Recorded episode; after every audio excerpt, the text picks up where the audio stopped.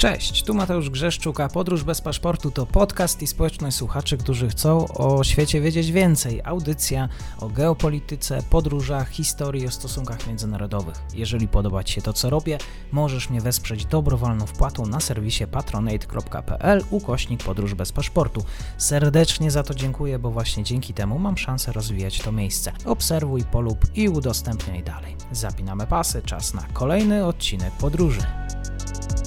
Dobry wieczór już wszystkim słuchaczom. Na zakończenie dnia ostatni materiał z Afganistanu, a my dzisiaj jesteśmy nadal w tym rejonie świata i wieści właśnie, że prezydent Ghani i jego rodzina są w Zjednoczonych Emiratach Arabskich. O tym właśnie będę rozmawiał z panem Michałem Nowakiem z portalu Nowy Ład. Dzień dobry, dziękuję za przyjęcie zaproszenia. Dzień dobry, witam pana i witam państwa. No właśnie, mówi się o tym, że prezydent, jego rodzina zostali przyjęci ze względów humanitarnych.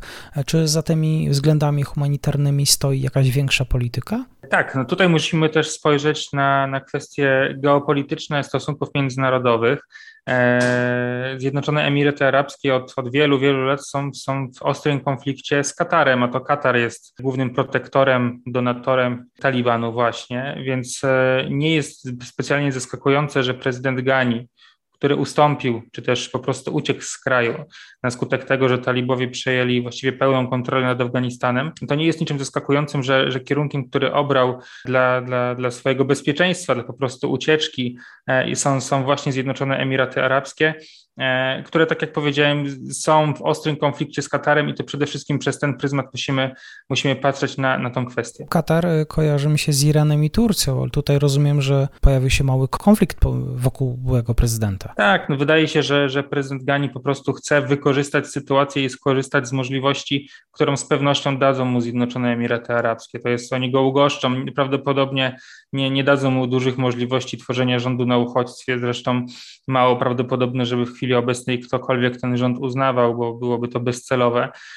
Więc domyślam się, że prezydent Ghani, już były prezydent Ghani, no bo nawet zgodnie z konstytucją Afganistanu nie jest on już w chwili obecnej prezydentem, po prostu spokojnie przeczeka swoją starość i spokojnie będzie żył właśnie w Zjednoczonych Emiratach Arabskich. Ale to, tak jak powiedziałem, tutaj na to musimy patrzeć przez pryzmat tego wieloletniego konfliktu pomiędzy Katarem a Zjednoczonymi Emiratami Arabskimi, który rozszerza się na konflikt pomiędzy Katarem a wszystkimi ugrupowaniami, radykalnymi ugrupowaniami sunnickimi kojarzonymi, czy też po prostu wspieranymi przez Katar. No, podobny konflikt mieliśmy i mamy cały czas w Libii, gdzie Zjednoczone Emiraty Arabskie wspierały rząd w Tobruku, a z drugiej strony rząd w Trypolisie wspierany był właśnie przez Katar i przez wspomnianą przez pana wcześniej Turcję. Więc tam również toczył się ten konflikt.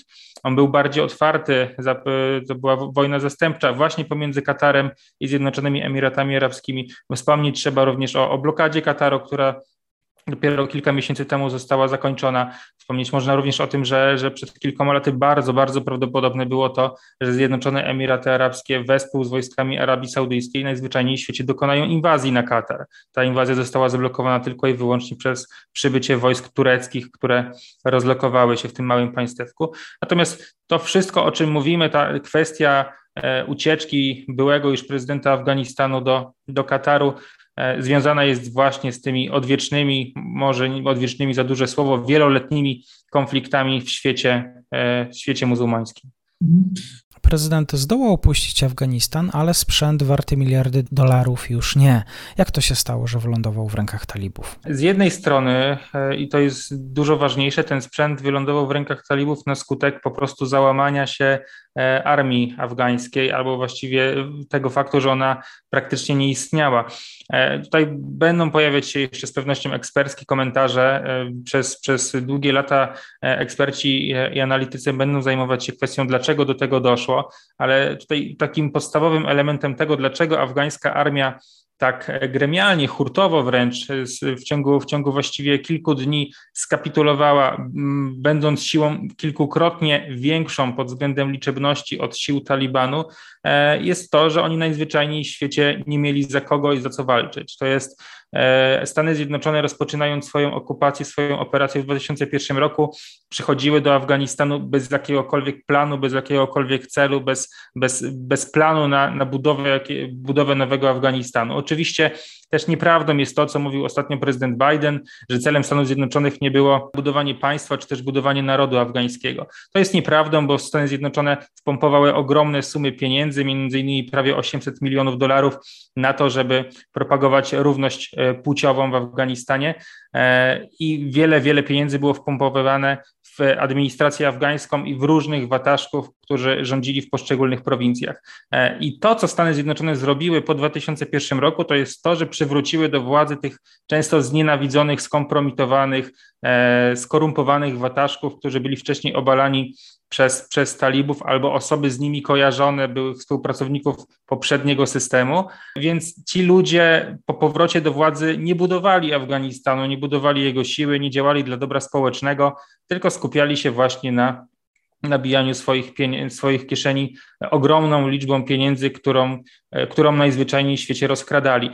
Doskonałym przykładem tego jest choćby sytuacja w Kandaharze, gdzie teoretycznie na papierze było około 10-15 tysięcy policjantów, a wedle zeznań samych policjantów wojskowych afgańskich z tego miasta, to realnie było ich nie więcej niż 900. A gubernator pobierał pieniądze z centrali z Kabulu na wynagrodzenia dla 10-15 tysięcy. Reszta po prostu pieniędzy lądowała w kieszeni tych skorumpowanych elit. Mało tego, nawet ci zatrudnieni, realnie funkcjonujący żołnierze, policjanci nie otrzymywali wynagrodzenia przez wiele tygodni, wiele miesięcy, więc oni, jak tylko nadarzyła się pierwsza okazja ku temu, żeby złożyć broń, to ją po prostu złożyli. Mieli od Talibanu zaoferowaną amnestię i z niej najzwyczajniej w świecie skorzystali. Tutaj też trzeba wspomnieć o tym, że na chwilę obecną nie docierają do nas większe sygnały co do tego, żeby Talibowie rozprawiali się w jakiś sposób z tymi byłymi żołnierzami armii Afganistanu. Zresztą wczoraj rzecznik Talibanu wystąpił i mówił o generalnej amnestii, która ma dotyczyć wszystkich członków sił bezpieczeństwa, administracji, urzędników. Czy to będzie prawda, czy to jest tylko taka fasada, zagrywka PR-owa, dowiemy się z pewnością niebawem. Z pewnością takim testem dla nowego rządu, który zdecydowanie niedługo powstanie, rządu Emiratu już w tym momencie założonego przez Taliban, będzie sytuacja po ewakuacji lotniska w Kabulu, kiedy świat trochę odwróci oczy od Afganistanu, no bo umówmy się, za te 2, 3, 4 tygodnie świat o Afganistanie zapomni i wtedy oni będą mogli pokazać swoje prawdziwe oblicze. Czy rzeczywiście te słowa o tym, że będzie ta amnestia wprowadzona, czy te zagrywki, czy też po prostu działania ze strony Talibanu, które wskazywałyby na to, że mamy do czynienia z Talibanem 2.0, z ugrupowaniem, które w jakiejś formie się zliberalizowało, chociaż to nie można tego też rozumieć poprzez takie europejskie pojęcie liberalizacji. Natomiast to nie jest już prawdopodobnie, wydaje się, ten sam Taliban, co w 2001 roku i przed 2001 rokiem. Tu mogą świadczyć o tym między innymi to, że wysocy rangą delegaci Talibanu wzięli udział w święcie Aszury razem z szyitami w szyickim meczecie, a jeszcze przed 2001 roku szyici byli masowo przez talibów mordowani. Może świadczyć to, że jeden z nowo mianowanych gubernatorów prowincji przez talibów jest właśnie szyitą. Takich kolejnych punktów, które mogłyby świadczyć o tym, że talibowie w jakiś sposób się liberalizują, jest więcej. Natomiast, tak jak powiedziałem, być może to jest tylko i wyłącznie zagrywka PR-owa i rzeczywistość poznamy na przestrzeni najbliższych kilku tygodni, kiedy talibowie będą mieli trochę większe możliwości działania, bo nie będą już oczy całego świata zwrócone na Afganistan, a pamiętajmy o tym, że w drugiej dekadzie XXI wieku bardzo ciężko będzie cokolwiek ukryć. I również w Afganistanie jest powszechny dostęp do internetu, powszechny dostęp do smartfonów i nagrania czy też zdjęcia z ewentualnych, czy same pojawianie się informacji publikowanych przez Afgańczyków na temat ewentualnych zbrodni dokonywanych przez talibów będą pojawiać się bardzo szybko. Więc tutaj rzeczywistość zweryfikuje to, jak będą wyglądały rządy Talibanu, ale wracając do tej kwestii tego, skąd tak dużo broni u Talibanu amerykańskiej, nowoczesnej, no bo rzeczywiście liczby są wręcz przerażające. Taliban jest w tej chwili jedną z lepiej uzbrojonych w amerykański sprzęt sił na świecie. Sama liczba wozów Humvee jest po prostu przerażająca, bo to jest kilka tysięcy. Zresztą przypominają się obrazki z Iraku, kiedy też iracka armia poddała Mosul. Mosul broniło 20-30 tysięcy żołnierzy irackich, a był atakowany przez około 100, 200, maksymalnie 300 bojowników Państwa Islamskiego i oni również zdobyli wtedy miasto właściwie bez strat, bo armia iracka skapitulowała. Dokładnie tak samo było w tej sytuacji. I dokładnie te same powody wystąpiły w Iraku, jak i występują teraz w Afganistanie. Ci ludzie nie mieli za co walczyć, nie chcieli walczyć ze skorumpowane elity, nie wierzyli w projekt, który został utworzony przez Amerykanów, bo mieliśmy centralny rząd w Kabulu i prowincję, która była całkowicie oderwana od rządu w Kabulu i nie było żadnej łączności pomiędzy tym aparatem administracji centralnej w Kabulu a resztą Afganistanu. Do tego, tak jak wspomniałem, ogromna korupcja, nepotyzm oraz szansa, którą talibowie dawali tym żołnierzom, policjantom, szansa generalnej amnestii, a do tego jeszcze bardzo często możliwość najzwyczajniej w świecie ucieczki. Talibowie nie rozbijali tych jednostek, nie chcieli nawet z nimi wchodzić w zwarcie, a dawali im możliwość ucieczki, czy to do Pakistanu, czy do Iranu, z którego bardzo wielu żołnierzy skorzystało i najzwyczajniej w świecie opuściło zajmowane przez siebie obszary bez podejmowania walki, bez ryzykowania własnym życiem. I to są te podstawowe powody, dlaczego talibowie tak szybko zwyciężyli. Być może za parę dni nie będziemy już mówić o Afganistanie, ale analitycy jeszcze bacznie zwracają uwagę na Dolinę Pandszsziru. Rozumiem, że tutaj afgańska armia jeszcze się nie poddała. Tak, zdecydowanie to o czym pan wspomniał, jest interesujące, natomiast rzeczywistość pokaże nam, jak bardzo. To jest rzeczywiście talibowie opanowali niemal cały Afganistan, nie opanowali Doliny Pandszsziru. To są obszary leżące na północny wschód od stolicy kraju, od Kabulu. To jest obszar bardzo trudny do zdobycia, teren górzysty, właściwie nie do opanowania przez oddziały nieznające tego terytorium. Doliny Pandszsziru nie zdołali opanować skutecznie Sowieci w trakcie swojej interwencji, mimo kilkunastu prób przeprowadzanych przez wojska radzieckie. Finalnie mudżahedini zawsze tam odnosili sukcesy. Nie zdołali też Doliny Pandszsziru opanować później talibowie przed 2001 rokiem i dzisiaj ponownie reaktywowany jest tam Sojusz Północny przez Ahmada Masuda, syna słynnego Lwa Pandszsziru. To był bardzo znamienity dowódca wojskowy, polityk w pewnym sensie, jeden właśnie z liderów Sojuszu Północnego, zresztą zginął 2 dni przed zamachami z 11 września, zamordowany przez Al-Kaidę, gdy podszywający się pod dziennikarzy bojownicy Al-Kaidy w kamerze przemycili materiały wybuchowe i on w tym zamachu zginął. I dzisiaj jego syn wraz z byłym wiceprezydentem Afganistanu, a dzisiaj już prezydentem, bo on twierdzi, że skoro prezydent uciekł, to on przejmuje jego obowiązki. No i ma tutaj rację, jest to zgodne z konstytucją. Jako jedyny polityk wysokiego formatu albo nie przyszedł na stronę Talibanu, albo nie skapitulował, albo nie uciekł, tylko pozostał i twierdzi, że będzie dalej walczył. Więc tych dwóch polityków, z jednej strony Ahmad Masud, syn Ahmada Masuda, Lewa Pandszsziru, a z drugiej strony nowy, obecny prezydent Afganistanu, łączą siły i dysponują w chwili obecnej, szacunki mówią o około 10-15 tysiącach żołnierzy w Dolinie Pandszsziru i oni twierdzą, że będą dążyć albo przynajmniej do budowy tam jakiejś formy walki, jakiejś formy oddziałów partyzanckich, budowy tam swojej suwerenności na tym małym obszarze.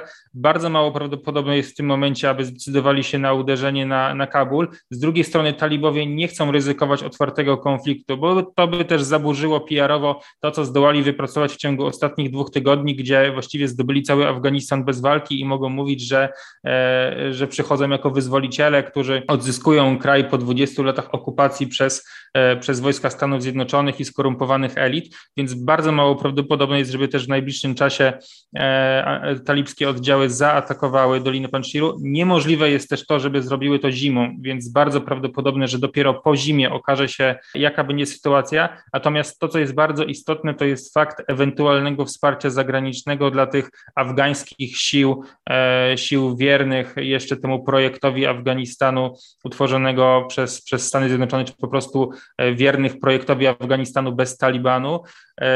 Czy oni uzyskają jakiekolwiek wsparcie ze strony sił międzynarodowych, na przykład Stanów Zjednoczonych. W chwili obecnej nie wiemy, czy jest to realne. Wydaje mi się, że jest to mniej prawdopodobne, a bez takiego wsparcia te oddziały bardzo szybko pójdą w rozsypkę, bo nie będą mogły się ani finansować, nie będą otrzymywały zaopatrzenia. Zresztą to też jest bardzo utrudnione, no bo to jest obszar, który jest niemalże w centrum Afganistanu, jest od jakiejkolwiek granicy dość daleko, więc talibańskie oddziały mogą go skutecznie blokować i po prostu zmusić głodem obrońców do poddania się.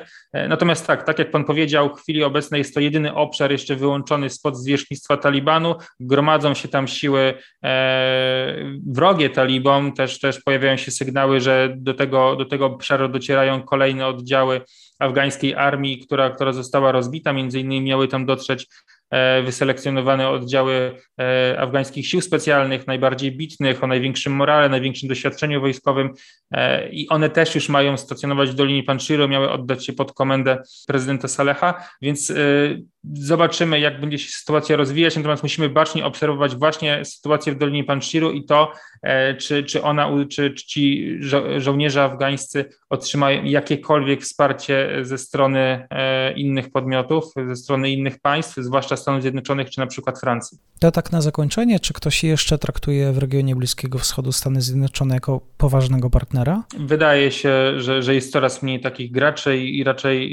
raczej powiedziałbym, że nie. No być może jeszcze Izrael pokłada duże nadzieje w Stanach Zjednoczonych, być może Jordania, ale też trzeba pamiętać o tym niedawnej próbie puczu w Jordanii, gdzie też mówiło się o tym, że być może Stany Zjednoczone w jakiś sposób w to ingerowały.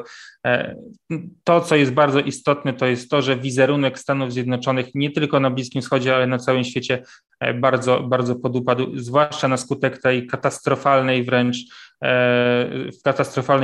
organizacji ewakuacji amerykańskich obywateli, sojuszników, czy wręcz pozostawienia w byłych bazach kontrolowanych przez amerykańskie wojska kontraktorów zagranicznych, bo docierają do nas sygnały, że kontraktorzy z Ukrainy czy też z Rumunii zostali tam pozostawieni przez Amerykanów, a następnie schwytani i pojmani przez wojska talibańskie. No to po prostu są takie namacalne przykłady tego, z jakim chaosem zostawiają Amerykanie Afganistan, jaki chaos w chwili obecnej, kiedy przeprowadzamy tę rozmowę, panuje w Afganistanie.